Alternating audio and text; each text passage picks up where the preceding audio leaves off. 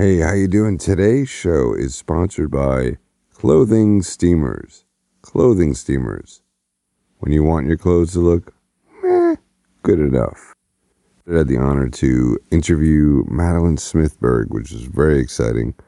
Started out at David Letterman, went on to co-create The Daily Show and run that show for several years. There with uh, Craig Kilborn and Jon Stewart. She's hilarious and she's a really great producer. Totally underrated, let's be honest, and I think you'll see why. All right. We start by talking about how politics changed the face of The Daily Show. The reason The Daily Show became the hit that it was was the world went crazy.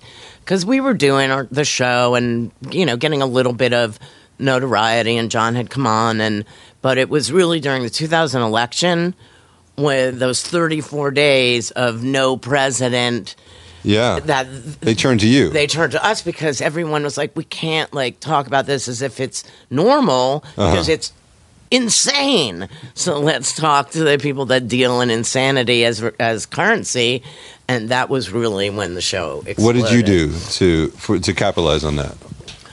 Uh, What did I do to capitalize it? It was really sort of like an out of body experience. We just kept doing really good shows. And then the rest is, as they say, history.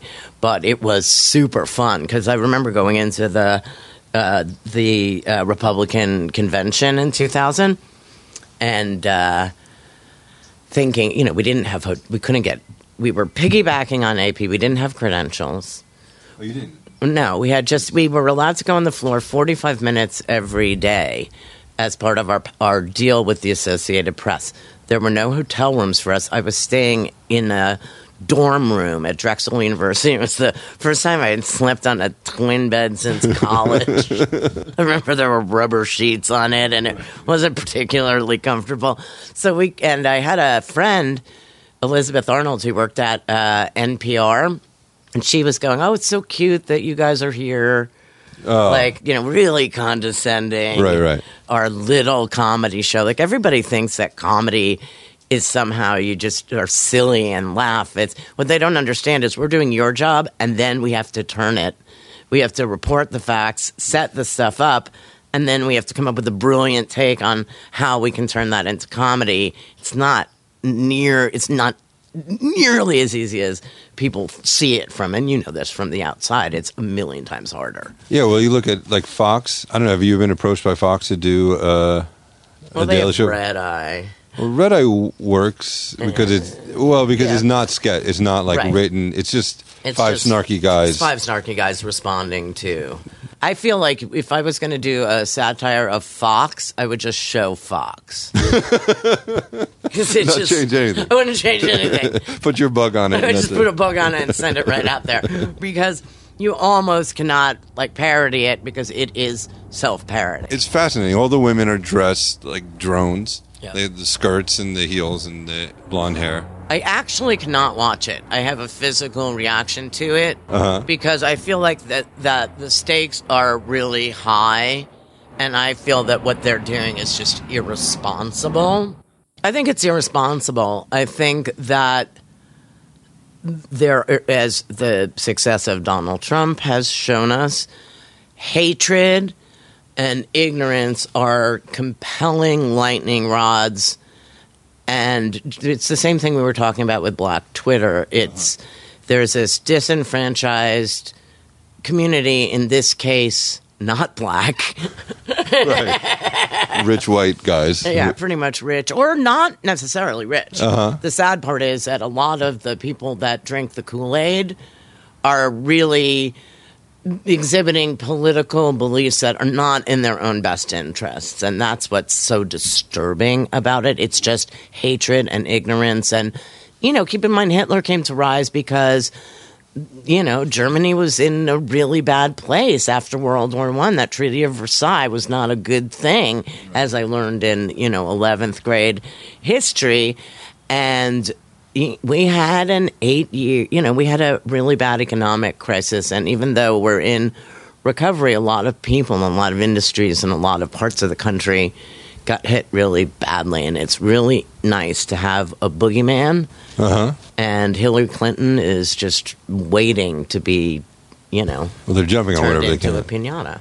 When you did Daily Show, did you feel you had a responsibility not to do that, or did you feel like you were doing that sometimes?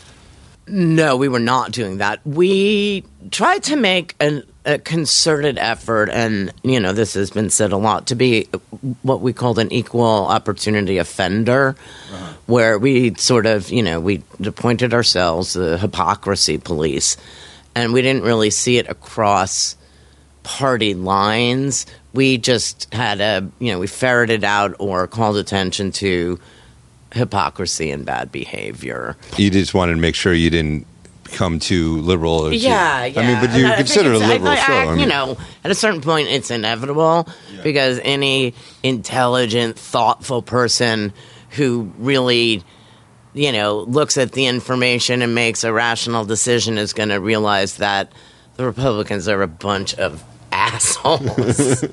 but it's also hard to, to crap on the working, the the poor, the disenfranchised. It's yeah, hard. exactly. It's not and, as well, fun. and what we saw, the difference between the Republican convention and the, we went then, you know, two weeks later, we went to the Democratic convention out here.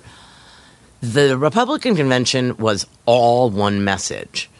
Everybody who got up made the same speech. Everybody was on point. All the talking points, all the because they all had the same. It was much more homogenous. It's the way that socialism works in Sweden. They're all blonde and you know, true, right. they're, they're, it's a very kind of consistent gene pool. But when you get over to when you get over to the Democrats, it's like legalize weed, uh, you know, education. Right. uh, it was like such a mess. It seemed like you know the worst of going to a community school board meeting. There were so many splintered and specific agendas that really didn't have many overlap, and I was just like, "Oh, this is bad." Do you think so? Do you think now, with the age of Trump, that shows like Daily Show or that they're important? Oh my god, I think it's more important than it's ever, ever, ever been. How is that? I think that to have somebody who is weeding through all the rhetoric and all the the spinning and sort of calling the truth and showing it in an intelligent and hopefully funny way. Uh, you know, the proof is in the pudding that that it has had, you know, the the kind of response from a younger, educated audience. So with the show now, how if you were there, how would you make that transition from Jon Stewart, who's like this big figure now? Well, you know, it, that's it. I thought I think actually Trevor was a really good choice, and Was I it? watched the beginning shows a little bit nervously because you know my name is on the show, and it it, it feeds back into my quote unquote stock. Uh, You know, the, the Your Black Twitter show is gone because this guy stinks. no, I was kidding. no, but uh, uh, I think it was a good choice. I think that uh, he still has to find his his point of view, but clearly the machine is strong and the writing staff is strong and the producers, you know, are are there so that the if it's a factory that makes you know candy bars, the candy bars are still tasting a lot the same. Uh-huh. I think that the that Jon really sort of eclipsed the show uh-huh. in a great way, but that the bones of the show still are there and it continues to go. I don't know how the ratings are. I haven't really paid attention. but so for him, he walked in a great situation. he walked into an amazing situation. because you've been like- on the beginning of shows Oh, where yeah, yeah. No, I, I, what I'd like to say is, you know, we built a machine. We Uh-huh. built a car. We built a really great race car, and he's a decent driver, so we should all be okay. So what he ne- what does he need to change? You think just to be more of He just needs to be more of himself and bring more. Like you can't feel. You, I sometimes feel that there's a little tiny bit of Trevor that doesn't feel as genuine and heartfelt as Jon. But I do. because he's new at it. because he's new at it, Uh-huh. and I think that you know but I do think he will grow into it, and I think that I hope that the show continues to be an important, you know, cultural force, especially during this upcoming election. Someone's going to need to, Right. you know, And then Jon Stewart coming back to TV. Do you think it's just it's hard, like comic going back on stage? Like, why do you think? is he coming back to TV? Did I miss something? Yeah, yeah, HBO. Oh, that's no, that's short form that he's producing. Oh, okay. But he still has a voice. I mean, he's, Yeah. Could he leave like like when Oprah leaves her show after 25 years, she lost that voice. Yeah. And then she replaces it with 25 other projects. Yeah, and Weight Watchers. I think that for both, it's interesting because for me personally, there was all this sort of shifting in late night, which is, you know, it's a tempest in the teapot to anybody else on the planet, but it's the world that you and I sort of have inhabited. I've inhabited for God three decades. It's really scary because I was I worked for Dave Letterman uh-huh. from '86 to '92, and then did the Jon Stewart show on MTV, then the Jon Stewart show on syndication, then launched, created and the Daily Show and ran it for the first seven and a half years. In the process, I hired Stephen Colbert. I hired him based on a tape that a junior William Morris agent named Mike August, you know, Mike, uh, sent to me, and it was a it was a reel of sketches from the the um, Dana Carvey show, which I think lasted like three episodes. But one of those sketches made me laugh so hard that I played it like 40 times and kept calling people into my office, and it was waiters who are nauseated by food. and it was the funniest thing. I called Mike. I go, "When can he start?" And it that was the days that I didn't have to clear it with anybody. Uh-huh. I had a really smart way that I worked with the correspondence. I was ve- I didn't need any exclusivity. I did everything initially uh-huh. as one-offs. It was like, okay, I think you're good, Adam. Why don't you come and you'll do a piece? And once again, we'll give you the support of the machine. You'll have a producer, you'll have an AP, there'll be writers working with you, uh-huh. researchers, and we'll set you up and you know give you a story that you That seems right for you. Yeah, that seems right for you, and we'll give you know we'll edit it, we'll cut it, we'll, you'll come in, you'll present it, and we'll see how it goes. And it was kind of this idea that we were doing four shows a week, and if it wasn't the greatest thing in the world, it I think we had one that didn't air of all, but again, I had so much creative freedom. We also didn't have a pilot. The way Doug convinced me to do the Daily Show, which I didn't want to do, I was like trying to get pregnant. Uh-huh. I had been on Letterman for six years. I'd done two years of the Jon Stewart Show and- on MTV and then in syndication. I wanted off the ride. Uh-huh. And Doug was really persistent. And finally, the way that he convinced me, he came to me, no exaggeration, like five times to do the Daily Show, and I was like, "No, I'm not, not doing it. Do have no interest in being back in that world and in that life." And finally, he said, "I will give you a year. You don't have to pilot it, and we're going to put the, you know, the major portion of our promotional budget behind this show. It's my number one." And I was like, "Okay." Walk back in the office. We were developing this other thing for them, which was a, a like a hybrid. It was it, Liz and I had come up with it. It was called Network, and it was sort of like Larry Sanders would have a network. So you created the worst network in the world, and then you could do clips of all their terrible shows. Right, right. But I walked back in where Lee, uh, Liz was, and Elise Roth, who was uh, my business partner at the time, and is still a really good friend of mine. And I said, "Well, guys, we got to take these cards down and put up some different cards because we're going to do their daily show for them." And I got what, what, what, and then said, "No, he's going to give us a year. We don't have to pilot it." And so there was always a sense from the very beginning at the Daily Show. There was something that I have not seen again in my career, which was the most satisfying creatively and just plain fun. We, it wasn't that panic of you better be a success. At BET, we had four weeks to be a hit with no promotion. You're never going to succeed in an 11 o'clock strip. But here's they're having you run it, and you've already done the Daily Show and every other show you've done since, so they know you can do it. So wh- what do you think? BT just hundred people wearing. What's the difference now I think now just there's the budgets are tighter. There, you know, there's fewer. Everyone just seems to be operating from a place of fear.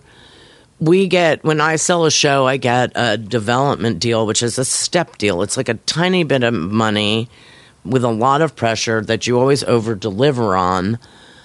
And you're what we're doing for WeTV is you know, or what we did for history, or what we uh, were doing for MTV for with a project called Slice News, which is like a comedy vice. Uh-huh. You have to produce a, a proof of concept, and it's almost impossible to produce a proof of concept for a show that costs, let's I'm making up a number, half a million dollars for twenty thousand dollars. It's just you can't. I can right. tell you about it. So there's no trust anymore.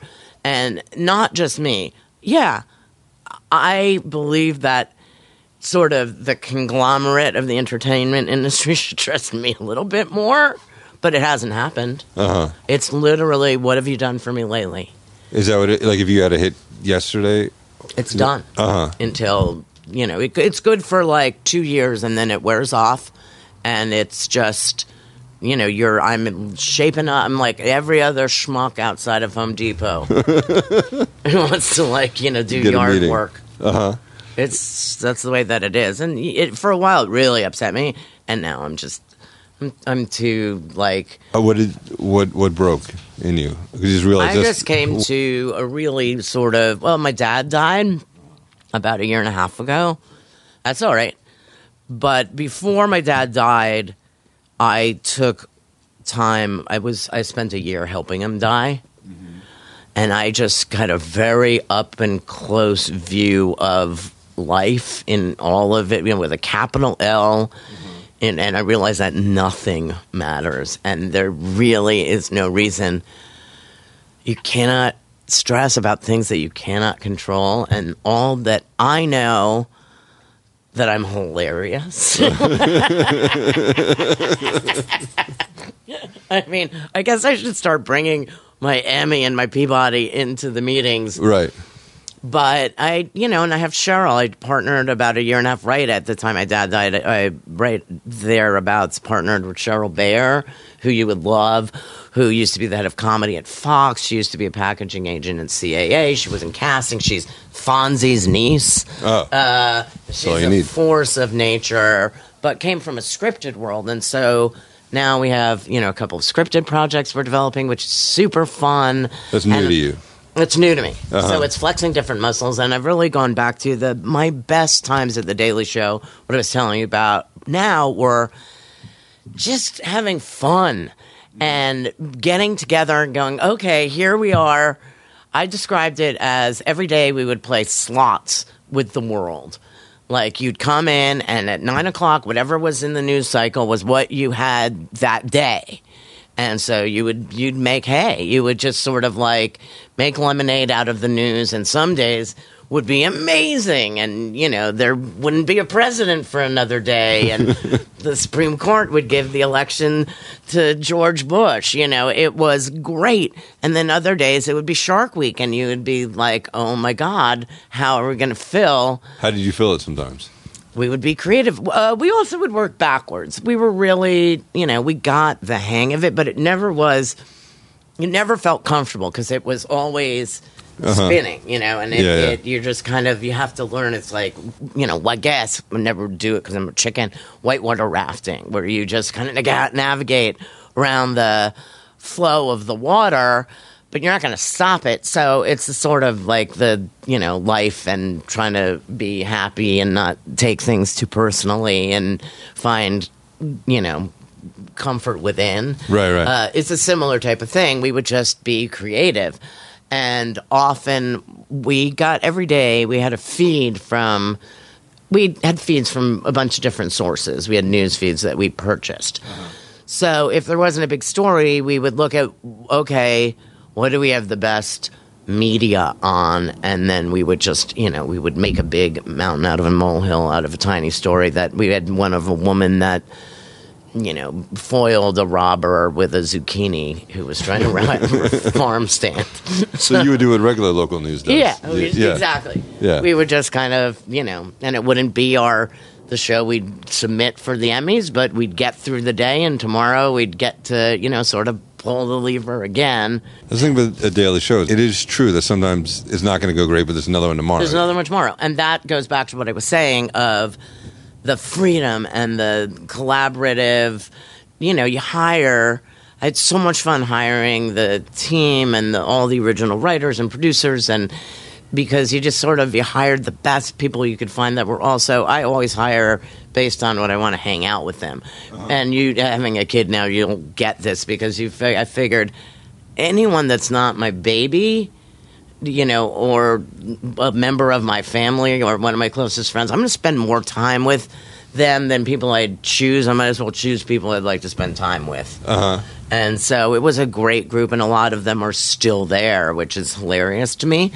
But we were throwing spaghetti at the wall. We would just say, oh, let's try this. The format for the Daily Show. What did you guys do in that year besides stress out? And Okay, well, something really. We never stressed out. uh huh. We really didn't. We took it as an incredible opportunity, and it was the the world was our oyster. So you have to start somewhere. And someone recently sent me the kind of beat sheet for the show that we sent out initially when we were on Comedy Central, Letterhead and it, it it it just was sort of it was the act of developing a show that hadn't coalesced yet, Uh-huh. and then something happened. Twenty four hour news networks started popping up like weeds. Every time you would blink, there'd be you know there was CNN and there was CNN always, but then there was CNBC and Fox News and MSNBC and it was like every there were so many 24 hour news outlets and there really wasn't enough news. Uh, there wasn't enough news. And so what happened was it started getting away from reporting the news and became just kind of the cult of personality and all of the news people on all of these 24 hour news channels. And at that time, NBC's prime time was in, I guess, its second crisis. And they had Dateline NBC on five nights a week. And I was obsessed. I just couldn't get enough of Stone Phillips. Uh-huh. That guy with the head turns and the cocking, the furrowed brow, and the he would like put on your look serious face and the walk and talks and we just realized we had an epiphany and it really was like a group epiphany. I get it created by credit, Liz gets it created by credit, but I really think that there are other people that were involved, which would be the original writers, the producers. Uh, Brian Unger for sure, because he had come from CBS, where he knew the Yeah, tricks a real of the news guy. trade. He was a real news guy, and he was disgusted with it. And his disgust really helped focus our comedy. And then Stone Phillips really should get a created by credit because we studied the guy and we did this one every you know three times a week on dateline they would do this segment called a survivor story. And they would take some poor schmuck who like had gotten stuck in a crevasse uh-huh. or was you know mountain climbing. And then they would do an hour on how he got into the trouble and then how they got him out. And they used animation and interviews and recreations. So i said you know what? Let's do that. And we called it a tale of survival. And we built an open and then nothing happened nothing happened. I think we had the open built for about six months until the mascot for the san diego sharks got stuck up in the rafters in his shark costume. And they had to stop the game. And the fire department had to come and lower the guy from the rafters of the arena. We got the entire fire department. We got the mascot. we recreated then we did it with we had we built an animation of the little shark like coming down and it was off to the races about two weeks later idiot tried to rob uh, a hamburger joint and he got stuck in the french fry vent. Spent the night there. And the first employee shows up in the morning sees feet hanging out of the french fry vent. And they had to use vegetable oil to lubricate it. And when they in the process of extricating him from the vent so that they could arrest him his pants fell off. So he finally ended up coming out pantsless so that's sort of like emblematic of you know the way that we interfaced with the real I think a lot of people don't realize when they do comedy or they'll say they'll find a crazy story like that and then kind of we act did wacky. it super straight Yeah, yeah. that was our that okay so we're developing the show we're developing the show uh, doug is obsessed with craig kilborn We What is ha- that? This is so funny on Sports Center. yeah doug actually the whole mission of the daily show was to be for comedy central what sports center is for espn which is a show that you just tune to no matter what happens in the world well, in that in their case, the world of sports, you know that if you go to Sports Center, you're going to get it digested for you, and you're going to get all the highlights you need. Uh-huh. You can't sit and watch sports 24 hours a day. Most people, my son can. He's got talent. he's on he's on winter break still. But you know that you can come to this show, and the topicality of it becomes a magnet, and then hopefully people stay at your network Uh huh. and watch the other crap that you have. But uh, so that was really the the mandate, and then we knew we made the first rule we had was it had to be based in reality. It couldn't be pretendy. It had to be real. So we weren't going to do crazy characters. It wasn't going to be Saturday Night Live. At, I mean, there are comparisons to Weekend Update, but we never really thought of ourselves as Weekend Update. Even though I, although I do see, oh yeah, we were doing something similar. We felt like what we did was take it much, much, much further, and we had this epiphany that was like a hallelujah moment mm-hmm. where it kind of spread around the room and we all realized that we had solved the problem.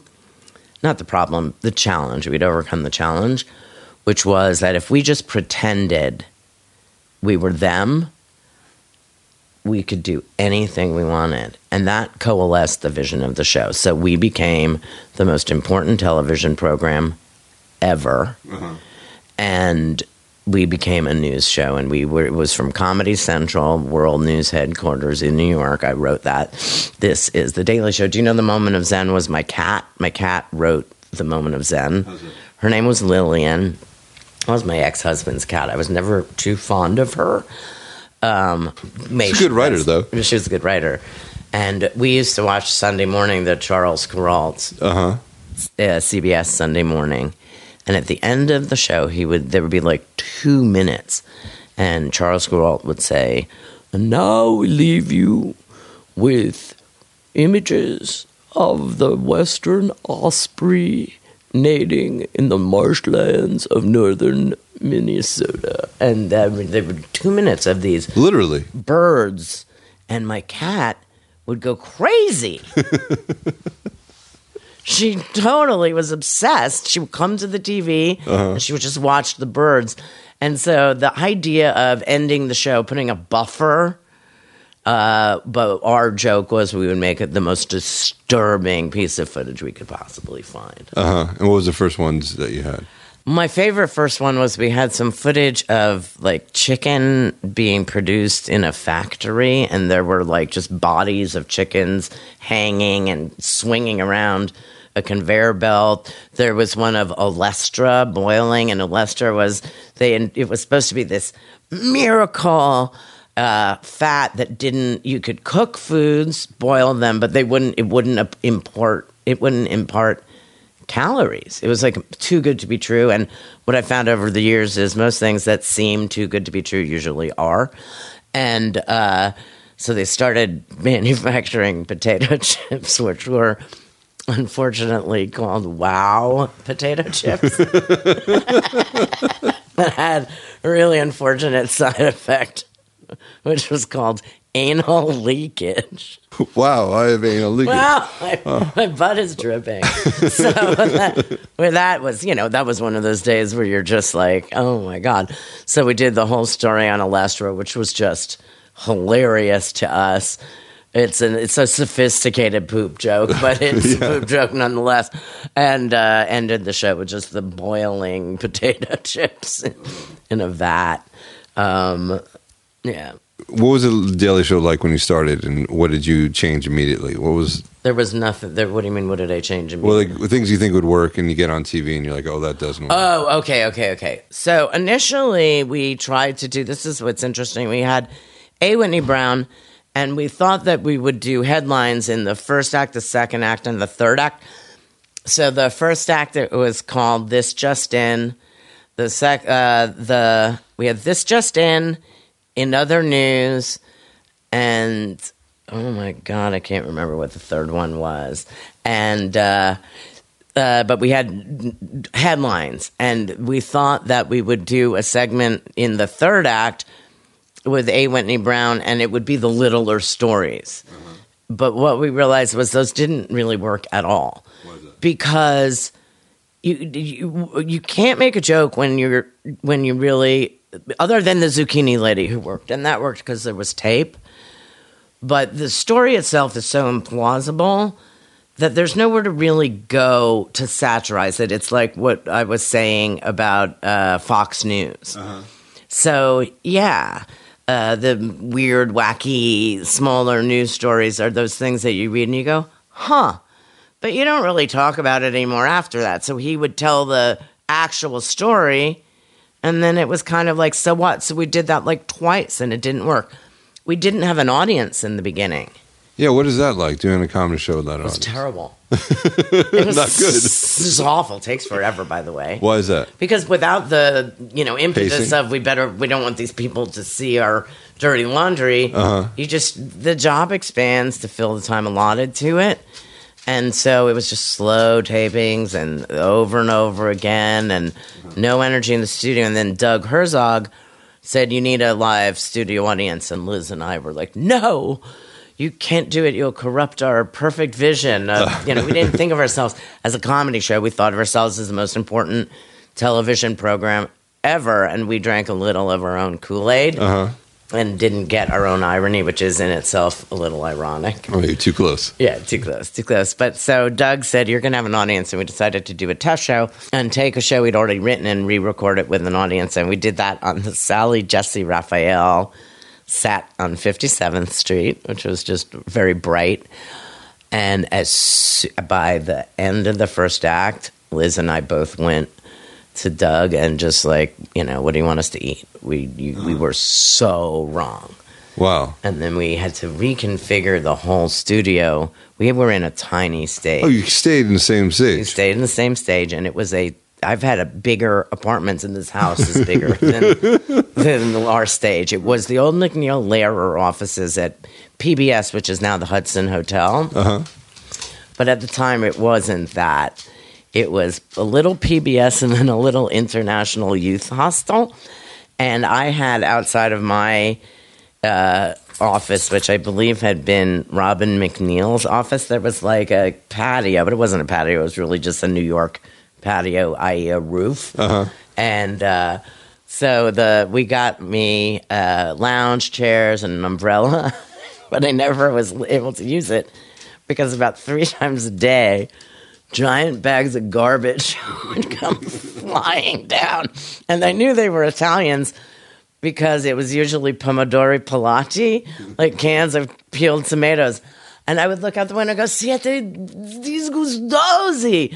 They were just because in Italy, where I've spent a lot of time and I love it, and I worked for Italian TV and I have a house there, people like just throw shit out the window.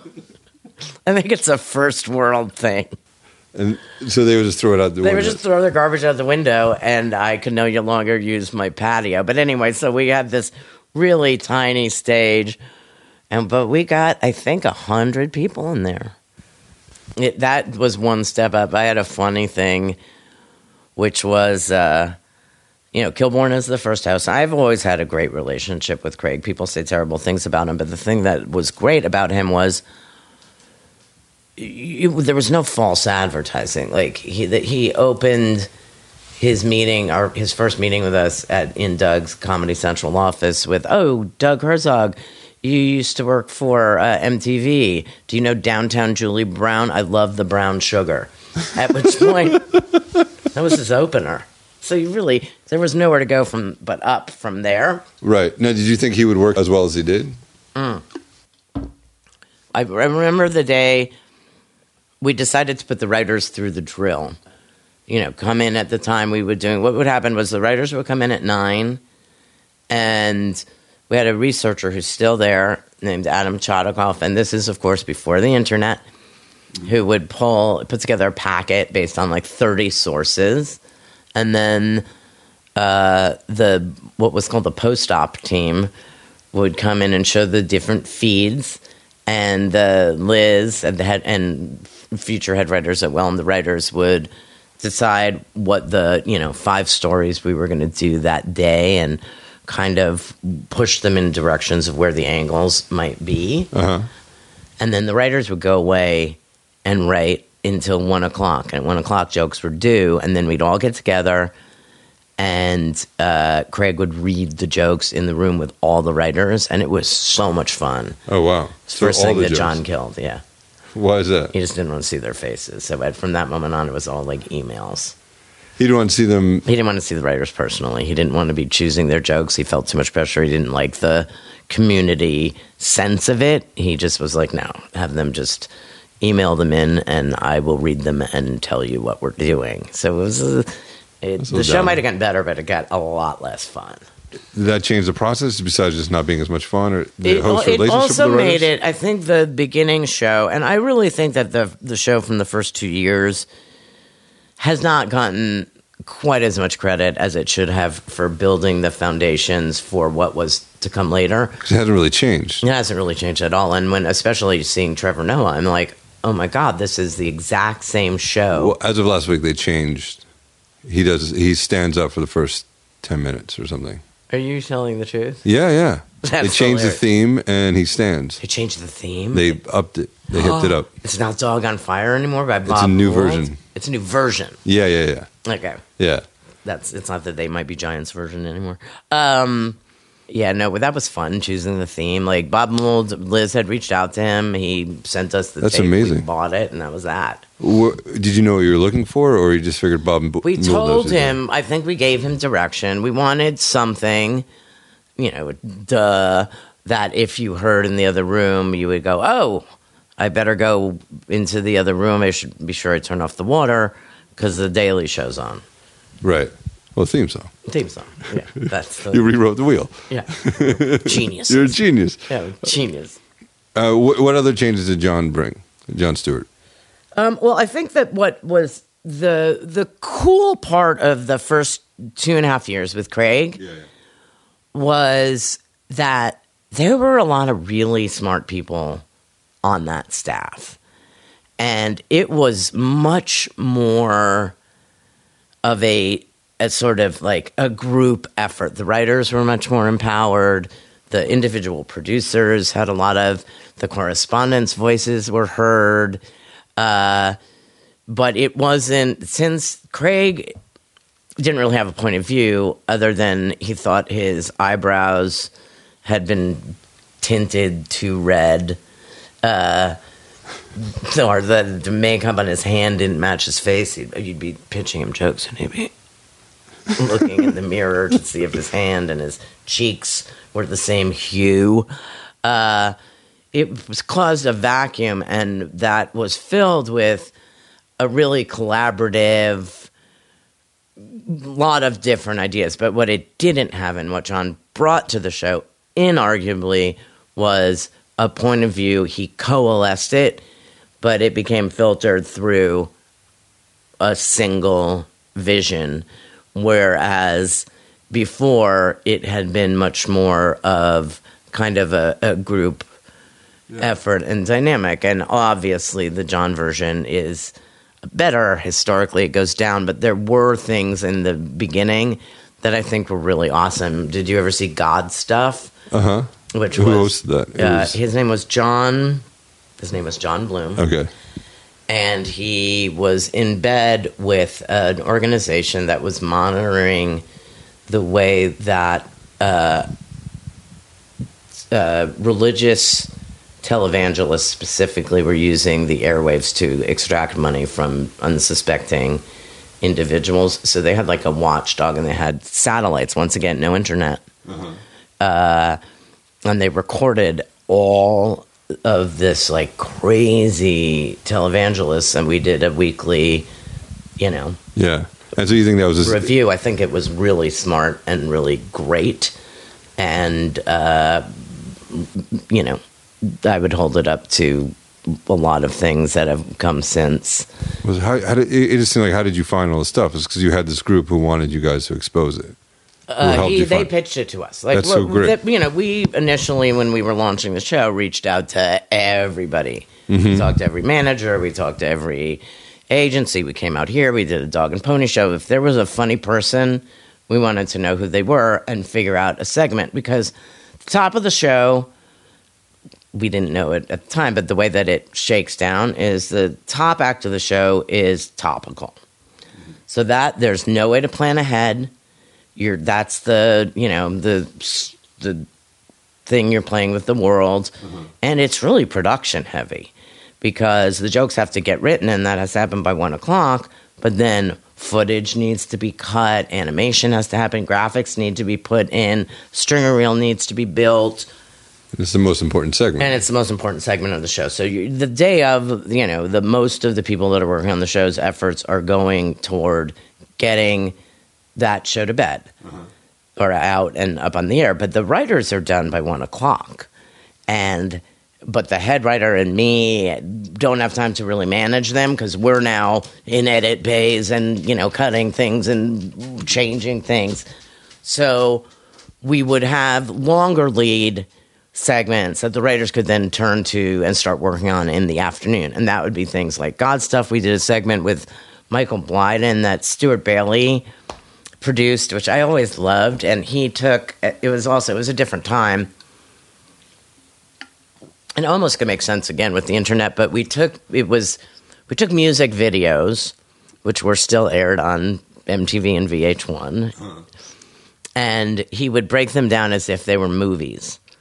So it was like this sort of innocent watching these music videos out of context and trying to interpret it as if it was like there was a plot. So there was one Toni Braxton one where she's like walking on the beach, and it just was hilarious.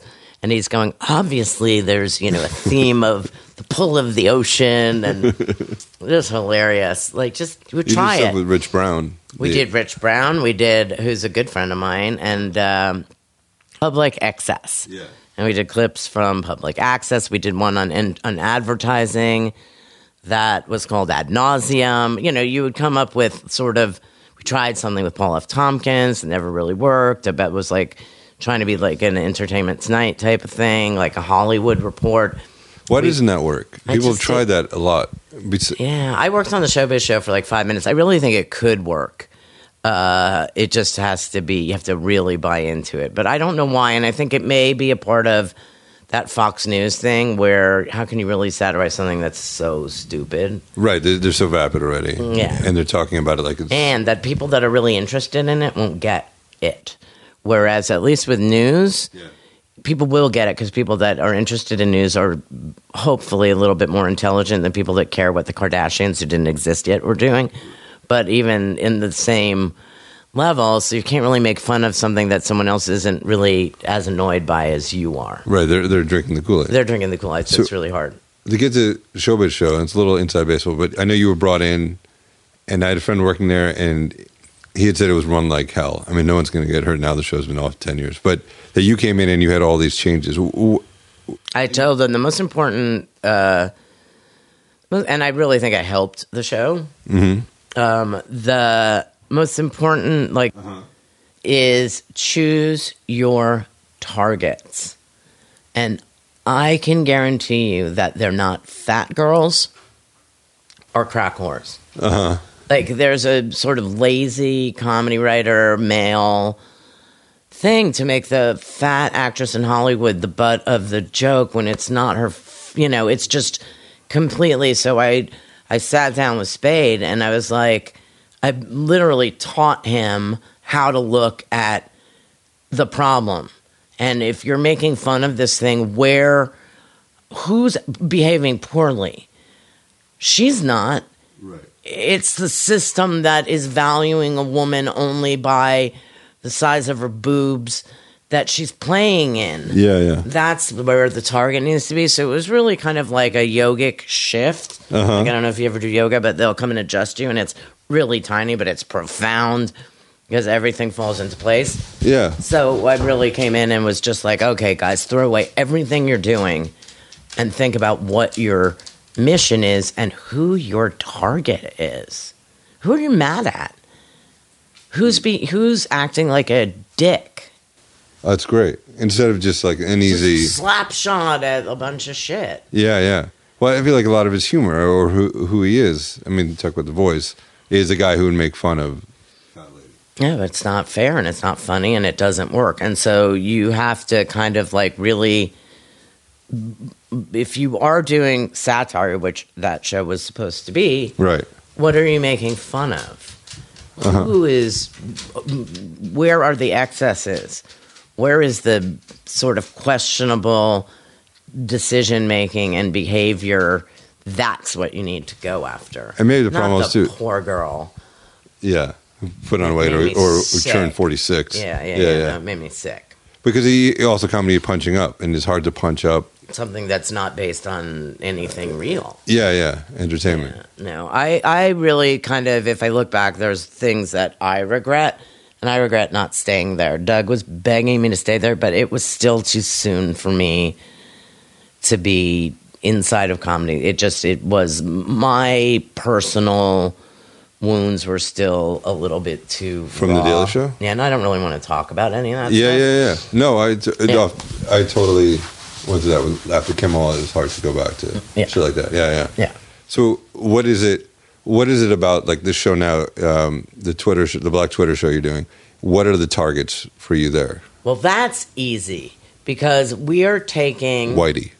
Yeah, pretty much. me. You? the white woman. That's Yeah, what yeah. I always get called. This, I've uh, I've worked on a lot of black shows. I worked on Steve Harvey's Big Time. Right. Uh, I worked on Don't Sleep. I did a pilot with Stephen A. Mm-hmm. for Showtime, uh, and I love it. It He's amazing, he Stephen. A. amazing. That What do you think really- about him? That he's just.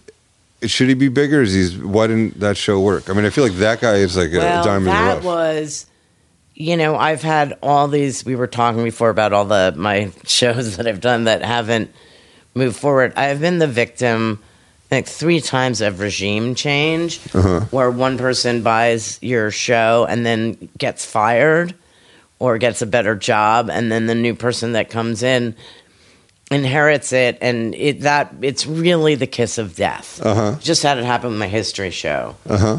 where it was like, oh, develop a late night show for us for history. We came up with this incredible idea. It's called History Repeats Itself. History repeats itself. It's already a great show. right. And the concept is that our show, HRI Squared, has been on in late night television since the dawn of time. Uh huh. So we have clips from back when we shot the show in a cave. You know, where you, so it gives you a way to basically look at what's happening in the present through the the, the really specific lens of late night comedy. So we have like Napoleon was on our show, and like we had to give him a booster seat, and like just hilarious shit. Uh huh. But the woman that hired us, like four weeks into our deal, got bumped out, and then the guy came in. I was like, "We're dead, we're dead." And sure enough, hold on. Garbage cans are going in, but Lori's bringing in her garbage cans. I know she's bringing them in. Totally safe. I'm safe from garbage. cans. Yeah, yeah, yeah.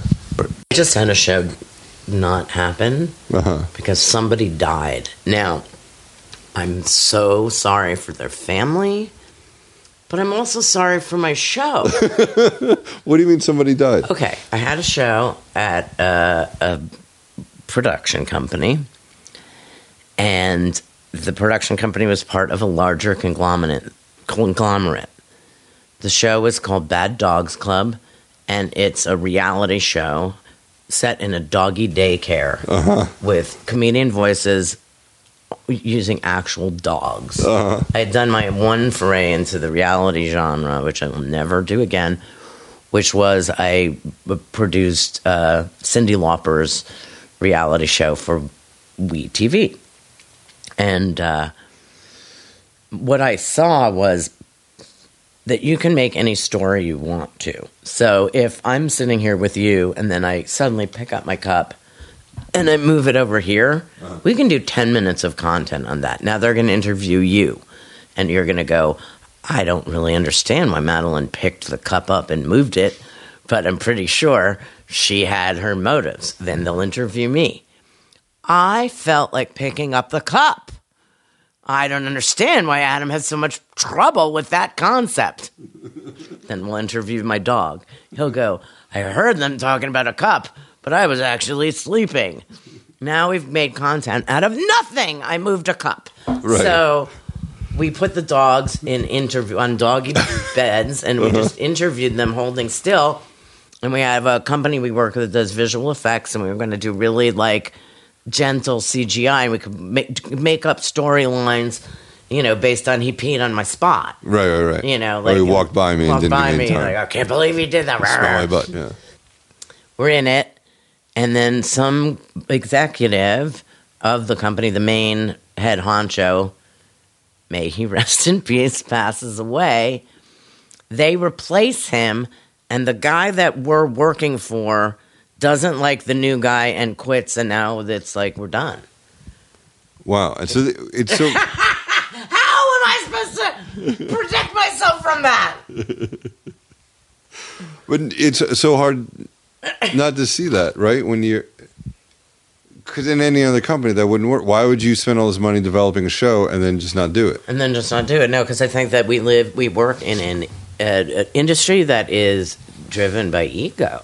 Uh-huh. It's creative and it's egotistical, and I think that who knows, but it just always happens. So with the Stephen A. thing, uh, uh, you know, one guy had bought it, and then the other guy came in, and I think he would have killed it right away, but didn't want to be perceived as racist. Uh huh. Oh, that's the garbage can. Sorry, That's all right. she has two. Oh, There's recycling. If if she has a green one, we're dead. yeah, yeah. The gardener came. We're Yeah, in if trouble. the gardener came, we're dead. He also alerts me to leaf blowers, Uh huh. uh, garbage trucks, and car alarms. Oh, Things that's that all I there is. never hear. In L.A. all day long. all there's day leaf long. blowers. We have a joke as we're working here. We call it "cue the leaf blower" because I have this theory that all over LA, like there's a meeting once every six months. Uh-huh. That's like, okay, I've got the left side of the street. You take the right side of the street. Yeah. So that there will always be a leaf blower on at all times. yeah, God forbid you guys do it at the same time and get it right. over It just would be so much easier. Yeah. But instead, so all over LA, leaves just blow from one driveway to another. Oh, that's true. They Yeah, drive it over here and then they those guys it blow them here. Luckily, my guy comes Friday, so I've got the end. Of, I've got the cleanest lawn for the weekend. And then it comes back Monday. It comes back Monday and, And then so- lives there till Friday. So I actually lose, depending on how you like to look at it. So is but that- there is no winning, Adam. There is no. winning. Well, to go back to being, how did you start at Letterman? How did you decide to produce instead of anything else? Okay. So I was a liberal arts major. I was an art history major. I mean, we can go back really far. My uh, Where'd you go to school? I went to SUNY Binghamton, Harpur College, and uh, the Princeton of the SUNY system. Uh-huh. I went to the uh, SUNY New Paltz, which is Oh, the awesome. SUNY purchase of Yeah. SUNY system. Yeah. It's the SUNY purchase of the SUNY system. Hilarious. No, so I went to Binghamton and didn't plan anything. When I my parents were awesome uh, and exposed me and my brother to a lot of art. My dad had studied painting. All my parents' friends were artists. And when we were, when I was 12, they took me to Europe for seven months. And I had been, I was taken to every church, every museum, every relic, every Greek temple, Roman temple in all of Europe. And uh, when I got to college, I took art history 101 and realized that I'd seen every single thing. Oh, wow. So I was an art history major, which isn't a major of anyone who has plans for the future. You just knew that you can get through it. I loved it. Uh-huh. It was like a great it's a great writing major because you're basically seeing something visual and then you're writing about it and you're interpreting it and you're putting it into historical context. It was like taking history pills. Like you didn't have to read a thousand page biography of Winston Churchill, but you would look at the art of the time and set it in the context that was that was enough history for me. Uh, but when I got out of school, it was sort of like, oh, not a lot of those art history jobs. they promise you.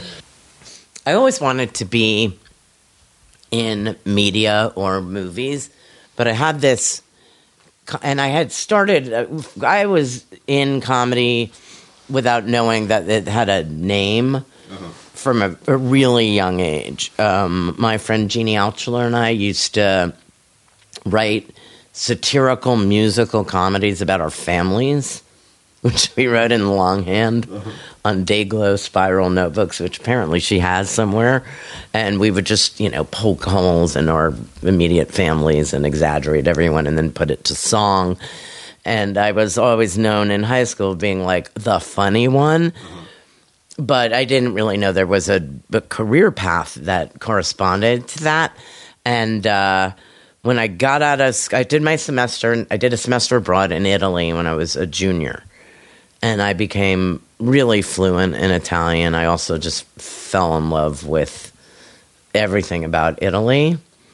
But my first job was working for the mother of a boy I had gone to nursery school with, uh, who had a production company in her brownstone in the West Village.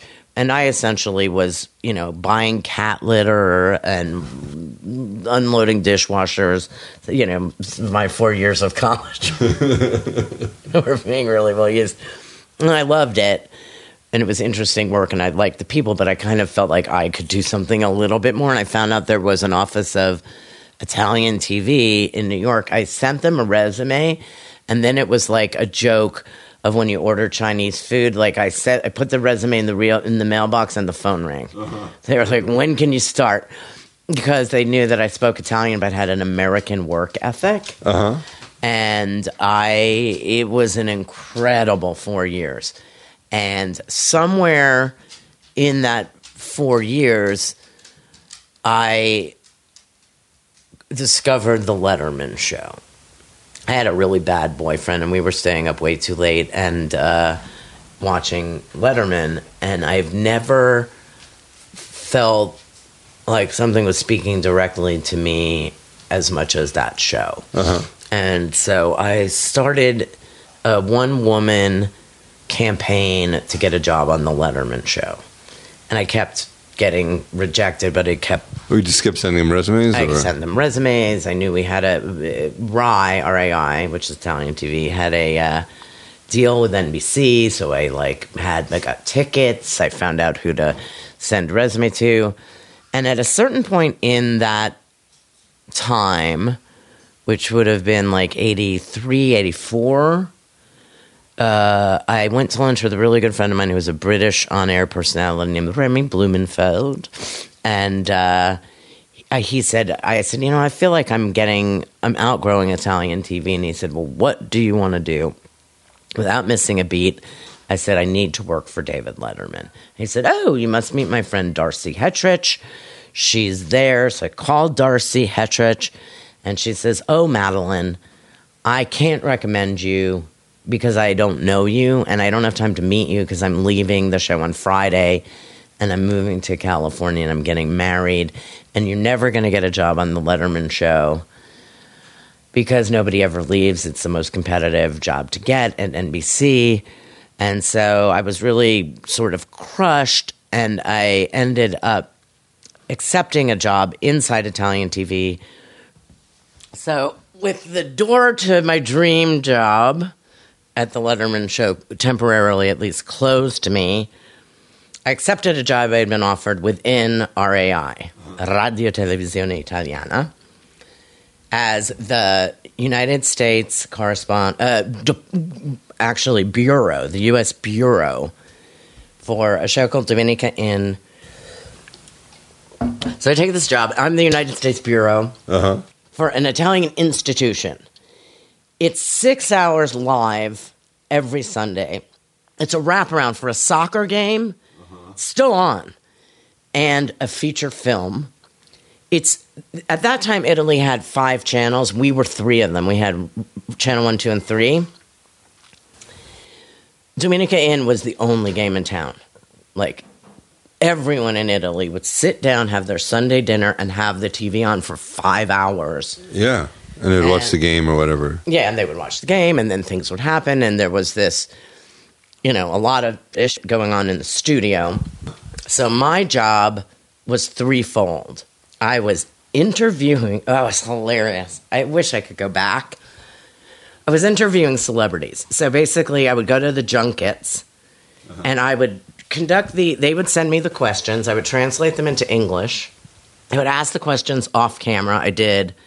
Dustin Hoffman, Jane Fonda, Kevin Bacon, Jeff Bridges, and I would ask the questions off camera, and then I would send the tape. There wasn't like, you know, a Dropbox. I would send the two inch masters. They would go in a pouch on TWA, which doesn't even exist anymore. And they would be sent to Italy, where they would pretend it was live and they would show the interview like a Ted Koppel with the host talking to Jane Fonda on a gigantic screen, and they would just edit me out, uh-huh. edit my voice out, and put him asking the questions. That's so great. And uh, I was like, wow, it was amazing. So I would do that, the celebrity thing. Then I would do satellites from all over the world. I had to do a live satellite from the Custer battlefield on the 100th anniversary of the Battle of Little Bighorn. Do you know what the Custer battlefield is? It's a field. So you're just putting the mic to the ground? I mean, it was just nothing was happening. Yeah. So I've had I found some Indian guy, paid him a hundred bucks to do a ceremony. I mean, it was just it was hilarious. And then one of the satellites, this is the best one. They had made a deal with Gina Lollobrigida because she apparently they thought she could get her celebrity friends. She couldn't get anybody. So I had to do they we had scheduled two satellites for one weekend, and one was supposed to be Gina Lola with Frank Sinatra, and the other was going to be uh, Jean Michel Cousteau on the on the Alcyone, which was the fancy new boat of the Cousteau organization in Norfolk, Virginia. So of course, shockaroo, Frank Sinatra like doesn't materialize. So I say, well, why don't we just have Gina Lollobrigida interview Jean Michel Cousteau? And thus ensued the greatest fiasco of my life. Um, in those days, the pack for a, a lav mic was about, weighed about 15 pounds, and it was probably about a foot square and had knobs on it. She was wearing she shows up to be on this you know m- multi-million dollar state-of-the-art vessel wearing stiletto heels and a pink chiffon like dress. And as there's a gangplank so we're like orchestrating it so the first the opening shot will be her walking across the gangplank but she's in heels and then she will interact with Jean Michel Cousteau, but she doesn't feel comfortable without her writer. She had this writer whose name was Aranya, which means like kind of means spider. And we had to place him behind Jean Michel Cousteau. And so, and so he would translate to her And but he would also write what she was going to say. Uh, Hold it up, or No, he would just like shout it in Italian. so I'm in the truck with the satellite coordinator, and it's time the bird, you know, we're about to go live to Italy. And the director says to me, "Oh, She looks like she has a, a fucking goiter. What is that? She had pulled the, the, the pack around to the front. Mm-hmm. So under her dress, it looked like, you know, her right hip was pregnant. I mean, it was just not a good look. So they send me out, and I'm, Senora, Signora, and I'm trying to, like, you know, put the thing around in the back, and she starts hitting me, and she's, the wind is blowing, and the pink chiffon, I'm being like slapped with pink chiffon, and all of a sudden we hear, and we're live! And so the first shot that everyone in Italy saw was me having the, my, being bitch slapped by Gina Lollobrigida in stilettos. And that story actually got me my job at Letterman because I did my year at Domenica in, and along the way, in addition to the celebrities and the satellites from stupid places, uh, they were really interested in Americana slash human interest, or as we love to call them, the freaks. So I, at the tender age of 24, was sending swimming babies, uh, snake handlers that got into sleeping bags with live rattlesnakes, nuns who raced miniature horses to Italy. I would be, you know, finding the the the. I actually shipped 34 rattlesnakes on Pan Am to Italy. I had to go to serpents, comma venomous, three layers of wood. But like, Wow. you can never do that now. no? I mean, you, it was a You different can't do a time. hoverboard. No, I can't wait till the fallout from that continues. Um, so yeah, I, uh, I so I was told by Italy to go after Amy Rose, who was a girl from uh, North Carolina who had just won the national whistling competition, and Rome was interested in this girl. So I called the family. I would track down numbers, no internet, nothing. Yeah, yeah. It was just you. And Yeah, how would you find it on the I would phone? just You call phone and magazines and call the writers yeah, or pizza places. And, exactly. Uh-huh. A lot of legwork. These kids these days are spoiled, easy. rotten. Um, and I call the parents of Amy Rose, and uh, they, I say, "Do you have a tape of her whistling?" And they say, and it's like we're talking about a cassette tape. We do have one, but it's with Darcy at the Tonight Show. So I think Darcy at the Tonight Show. What are the odds that this is the same Darcy? Mm-hmm. Well, I'm going to call her and find out. So I track down the number for the Tonight Show. Da, da, ask for Darcy. Get her on the phone. I say, yeah, it's Madeleine from RAI Italian TV. uh huh. And uh, I hear your, you know, you have a tape from Amy Rose. And she goes, Oh, yes, I do. She's great. What's your address? I'll make a copy and send it to you. And then I say, Are you Darcy that was Rami Blumenfeld's friend that used to work at Letterman? And she says, Yes, yes, I am. Oh, Madeleine, right. We spoke a year ago. I said, Yes. And she goes, Oh, Madeleine, we should become friends. We should be contacts. We should share information. and so I sent her the nun that raised miniature horses. She gave me a karate chopping grandmother. And we became each other's, you know, uh-huh. friends. My parents buy the house in Italy. It's through a friend of mine that I went to high school with. Story not needed for this time, but we buy this place in Italy for twelve thousand dollars, and I have to go renovate it. So I go from my parents and I spend time in Italy, and we choose the faucets. And I was madly in love at the time with a person who shall remain nameless. He had actually come to Italy with me because we were flown for. He had lived in Rome, strangely, and we. They sent us two tickets for the final episode of Domenica in. They pretended he was an was a archaeologist, and they flew the two of us first class to uh-huh. Rome. Uh-huh. And then the host of the show, Mino D'Amato, gave us his beach house for like a week. And then the guy went back to America, and I stayed on with my parents to get the house renovated. But the whole time I was like, I was in love. This was it. You uh-huh. know, I was buying him presents. I was, I wasn't, you know, think of anything else other than how I, this was it. My, I, I was madly in love. I get back, and he's not at the airport, and there are no cell phones. So I get home, and I'm calling him, and as I'm dialing the number, I notice a piece of you know yellow legal paper on my pillow in my roommate's mother's handwriting, and I get on the phone, and the guy says, "Oh." We have to talk, and whenever someone starts that, it's never like we have to talk. You look great. I, I bought you a puppy. We have to talk. Yeah, I, I have a sandwich. It's never that. So he says we have to talk, and I'm, I'm as I'm free falling emotionally. I look at the yellow piece of paper, and it says, "Call Darcy about a job at the Letterman show."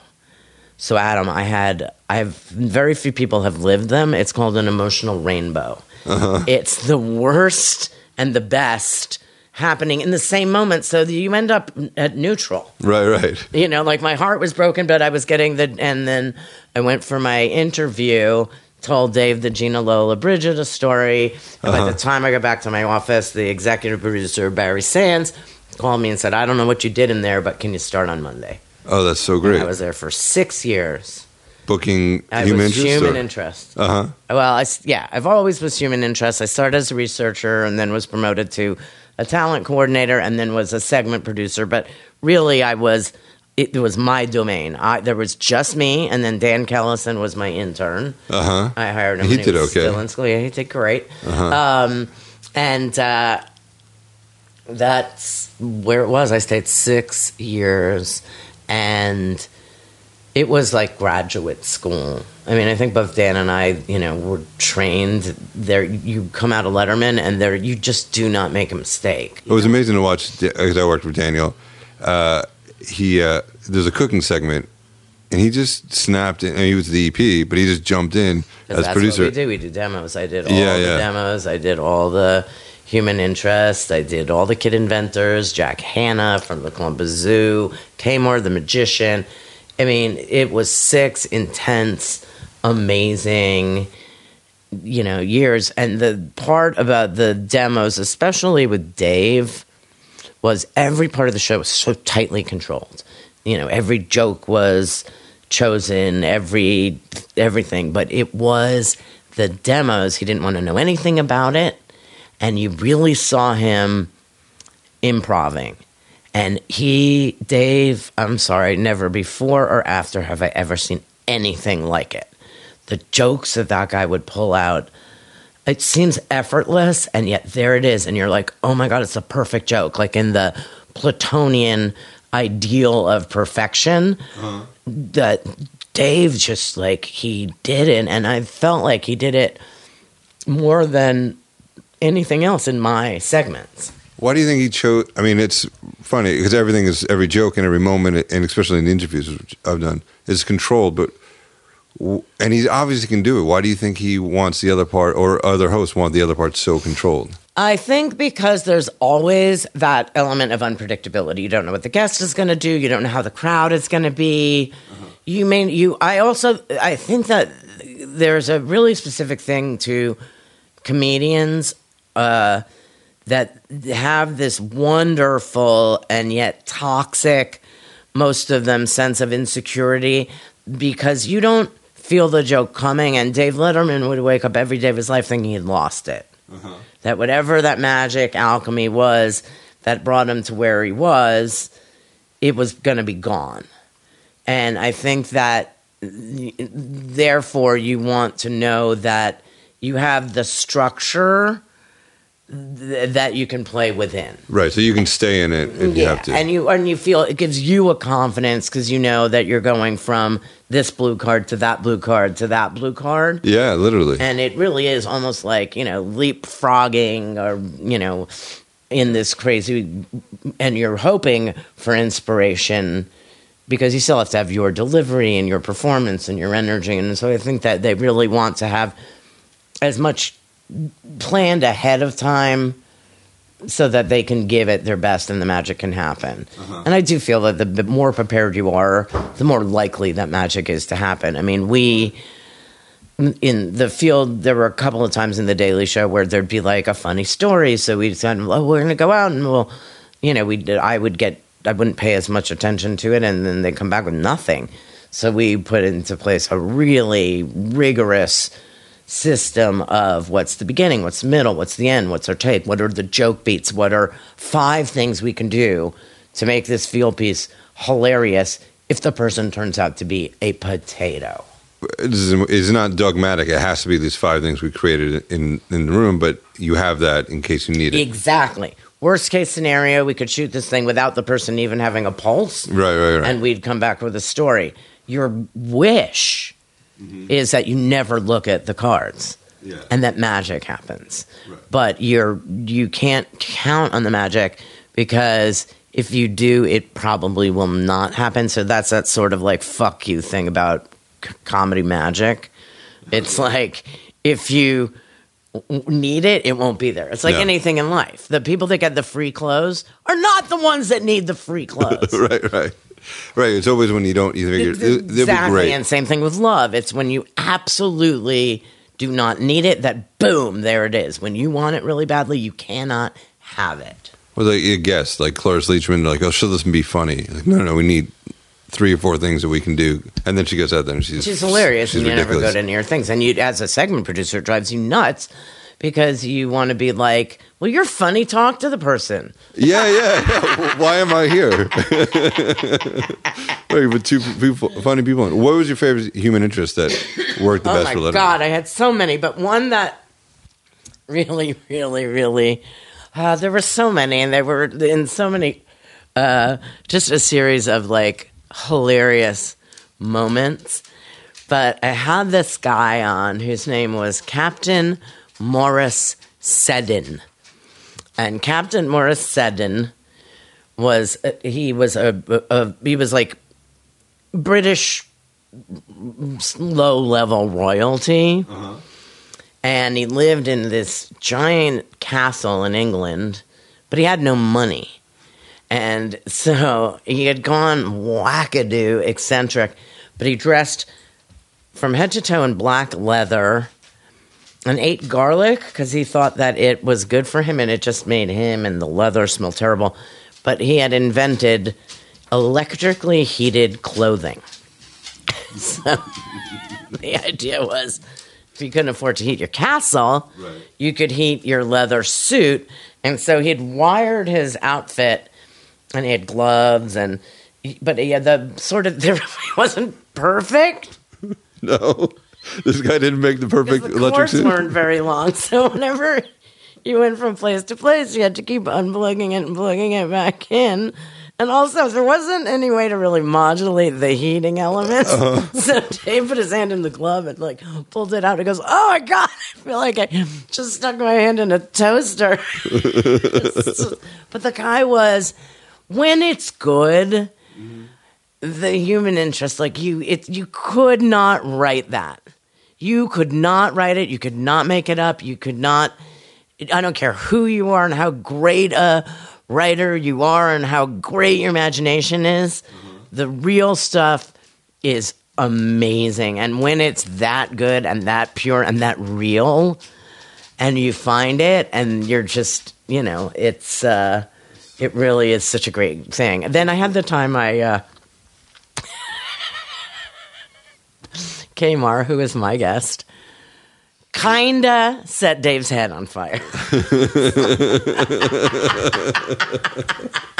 the name of the segment, if you want to look it up online, it's called Day uh, the Magician incinerates David Letterman's head. So the the Kamar was once again he couldn't if you were writing a bad magician who fucked up all his tricks you couldn't do it. Like you could have the most brilliant physical comedian on the planet could not badly do those tricks. He was trying to be good. He was I, I to this day I think he was, but he was so bad. And his props, he made them all himself, and they. So he would like ask for Dave's height, and I would give it to him, but it would come, and the thing would be like a foot and a half too short. So Dave would like hold it on his shoulders. so the thing with the incinerating him was it was a can that went over his head, and then he put butane and flash paper in it. We rehearse it without Dave. Dave's not there for rehearsal, and Morty is my boss at the time, and he goes, "Kamar, this this sucks." Because Morty would always give you a lot of confidence in yourself. I work for Morty. Oh, Yeah. I love Morty, but wow, it, they go, yes, really, this sucks. I need you to really, you know, you got to jazz this up for the show. I want you to put a lot of flash paper in there so it looks impressive. Because what you've got now is nothing. So Kamar, who only wants to please, just when he pulled out all the stops. you must put a mountain of flash paper in like a quart of butane. Uh-huh. The segment stop, starts out with he has made a sign for happy sixth anniversary. By the way, he wasn't like even on the sixth anniversary show. We hadn't booked him this like three months later, but he had the sign. And when he unfurls it, he does it backwards. So it says like Y P P H. It's just like hilarious. So then he puts Dave into the contraption, which Dave has to hold up because the measurements are wrong. And he puts in just it went on for like ten seconds, just piling flash paper, pouring the butane. He lights it. The flames go up about three feet. Now he's supposed to put it out by just tamping the top, and then ta-da! He'll take it off. He's putting the top on. He's putting the top on. The flames are just getting bigger. His sleeve is on fire. The hair in his arm got singed off, and everyone is we're watching in the you know the airlock, and I'm going, oh my god, we're gonna disfigure our meal ticket, and it's gonna be my fault. it's gonna be my fault. It's my segment.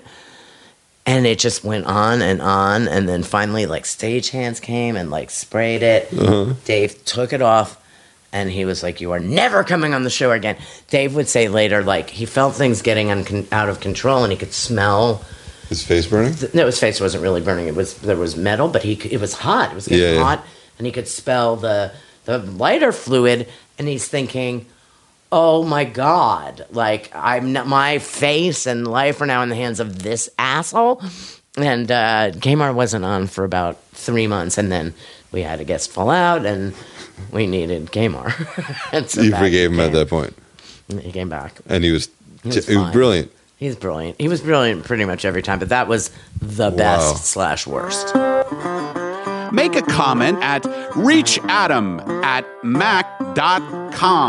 Join us on Facebook or be old school and go to our website, proudlyresents.com. If you like the show, put the episode up on your Twitter, Facebook, stumble upon, Digg, you know, all those things. Tell a friend, I'm Eddie Pepitone, and my Twitter account is at Eddie Pepitone. You're doing a show about Black Twitter. Yeah, it's called The Week in Black Twitter. It's for We TV. It was uh, created by Danielle Belton and Aisha Callahan, who were two writers on Don't Sleep, which is my late night t- show for BET. You pitched so many shows. Why do you think this worked and what about it? I think that in, at the end of the day, the clearer the concept, if you can pitch a show in one sentence, its chances of selling are are much better than they would be if it takes two or three sentences. That's it's it all comes down to the elevator pitch. It has to be a very clear concept that no one's seen before, but that they can understand immediately. So, what was the elevator pitch for this? The Week in Black Twitter. What are some of the shows that you've pitched that you think should have gone? That how would you oh repitch it? God, I have so many, Adam. I feel like I'm a YouTube channel waiting to happen.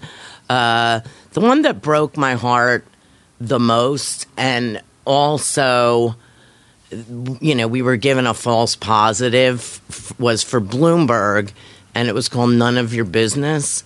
And it was a satire of financial news but we shot it. It was commissioned by Bloomberg. They call Andy Lack, who was running uh, the network and the com- at the time, called me up and was just like, I just got into financial news, and then the market collapsed, and he really felt like the only thing that made sense was satire, and so my team and I were set up in the Bloomberg offices, which if you ever get a chance, you need to go see because it's as if money is it's virtual experience of cash flow. Uh-huh.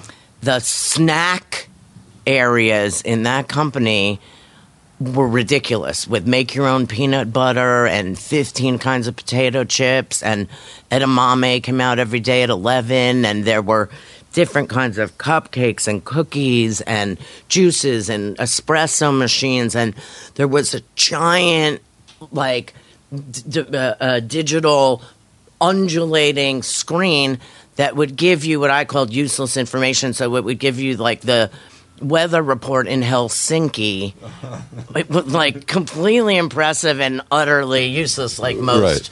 financial information is, because finance and weather are two things that have more science and math attached to them. And at the end of the day, they have charts and graphs and opinions, but no, it's a flip of the coin. Is it going to go up? Is it going to go down? Is it going to rain?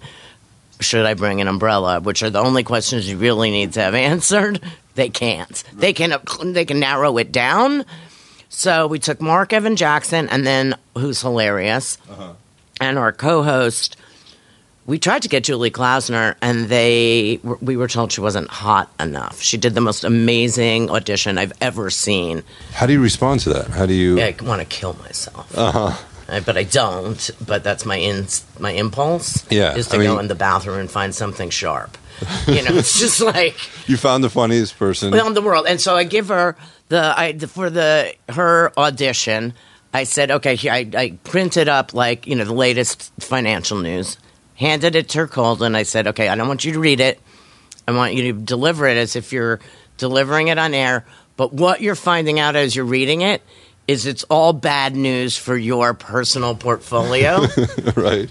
And she did it, and I had to leave the room because I was laughing so hard. And it was the most pure, funny, beautiful, hilarious. And they said, Yeah, she's really funny, but she's kind of a Gilda Radner. We really need a hot bombshell. And yeah, my spirit sinks. I'm crushed. Uh-huh. I want to kill myself. We also had Jenny Slate on that pilot, and they cut her because they didn't like her. She's not hot enough, or they just didn't like her. I just didn't like the piece we did with her. I can't remember what it was, but it was really funny.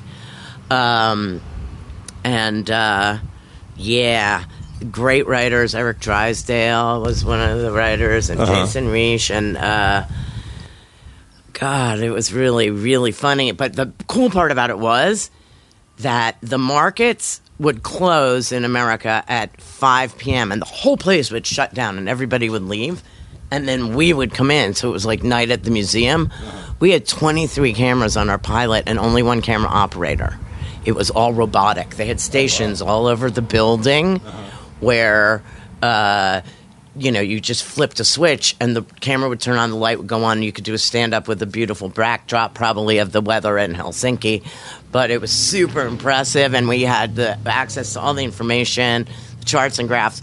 But getting in and out of that building, I have I have gone to the Defense Department. I went for the Daily Show, and the Pentagon is easier to get into than the Bloomberg building because they feel like they have s- secrets, you know. So every time you go in, you have to f- be fingerprinted. Each I- time you go in. Every time you go in and out, I smoke. So I was going in and out all the time. And each time I'd be like, you just saw me go in. But common sense was not involved.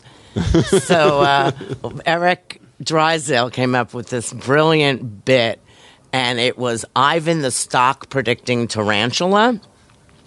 So we snuck a tarantula into the Bloomberg building. you couldn't bring one in. We never could have gotten it in, but we just walked. The animal wrangler just walked right in with it in his backpack. They got his fingerprint. Uh, well, yeah, all eight of them. but anyway, none of your business was the biggest heartbreaker because after we left, Andy Lack called me and said, Job well done, mission accomplished. You put together a brilliant creative team. You executed beyond our expectations, and we're definitely going to do this show. Then he called and said in like October. So we did it in August, called me in October and said, We're not going to be able to afford it in this calendar year, but we're going to do it in January. So I decided to go to Italy for two weeks because I was turning 50. So it would have been six years ago. And uh, went to Italy for two weeks. Did a guaranteed job, Guaranteed so spend job, all your money. Home, spent all my money, came back. And two days before Thanksgiving, he called and said, I'm not going to be able to pull this off. Why is that? Uh, we never really got a clear reason. Uh huh. And who did you wind up replacing? Uh Oh, Julie oh, it was amazing. so I did like a joke for myself. Uh huh. We got a former Miss USA named Shandi Finnessey, and then we wrote her as Judy Woodruff. so we like made her really, really, really smart, but she was impossibly gorgeous. Right. And uh, we took an actual interview that Judy Woodruff had done with Ben Bernanke, the chair, Fed chairman, and we cut Shandi into the interview. we made them have an affair uh-huh. on the roof of the Eccles building. That's great. Well, thank you so much for your time. so oh, this is so much fun. Oh, It's a lot of great Will story. I know you're going to edit it down, but can you send me the? Because I'm going to write a book at some point in my life. I feel like I just gave you a lot of really good stuff. Oh yeah. yeah. You're welcome. Take it. Yeah, yeah. I'll send you the whole thing. Now, isn't that great? I did not lie at the top of the show. I swear to God. I knew it would be this good. Whew. Glad I did not lie to you. All right, real quick, if you want more interviews, interviews with Robert Morton, who's mentioned on the show, go to proudlyresents.com slash interviews. Or on iTunes, check out Proudly Resents Presents Interviews. Check out all the interviews from the show, and if you want to hear film reviews, go to Proudly Resents Presents Bad Film Recaps. Could not make it simpler. I probably could. Probably could. If you want to reach me at Proudly Resents on Twitter, reach Adam at Mac.com, Facebook group Proudly Resents.